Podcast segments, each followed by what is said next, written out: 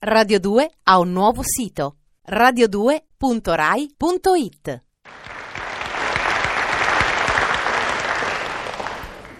Signori, gioite, gioite, eh, eh, sono qui, eccomi finalmente solo ad interpretare per voi.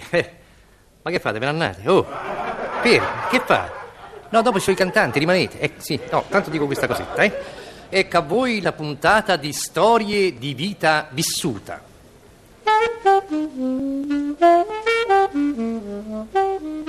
Il vedovo Amilcare de Rossi si inghiozzò un'ultima volta, poi estratto il fazzoletto di Batista si asciugò la lacrima che scendendo dall'occhio destro stava in quel momento tentando di entrargli in bocca. Si guardò intorno il vedovo de Rossi con aria smarrita. Uno specchio gli rimbalzò la propria immagine, un volto emaciato, due mani diafane che contrastavano con il nero dell'abito.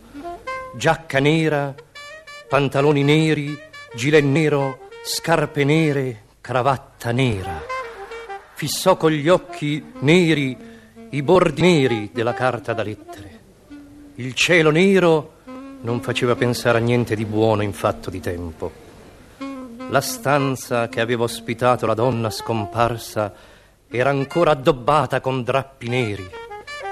Il vedovo Amilcare de Rossi si versò un caffè nero e mentre lo sorseggiava sobbalzò. Qualcosa lo aveva dolorosamente colpito. Si avvicinò al telefono e formò il numero dell'ufficio reclami. Pronto, Stipel desidera? Sono il vedovo Amilcare de Rossi. Devo reclamare per il telefono. Me lo dovete cambiare. È guasto, signore? No, è bianco. Radio 2 ha un nuovo sito radio2.rai.it.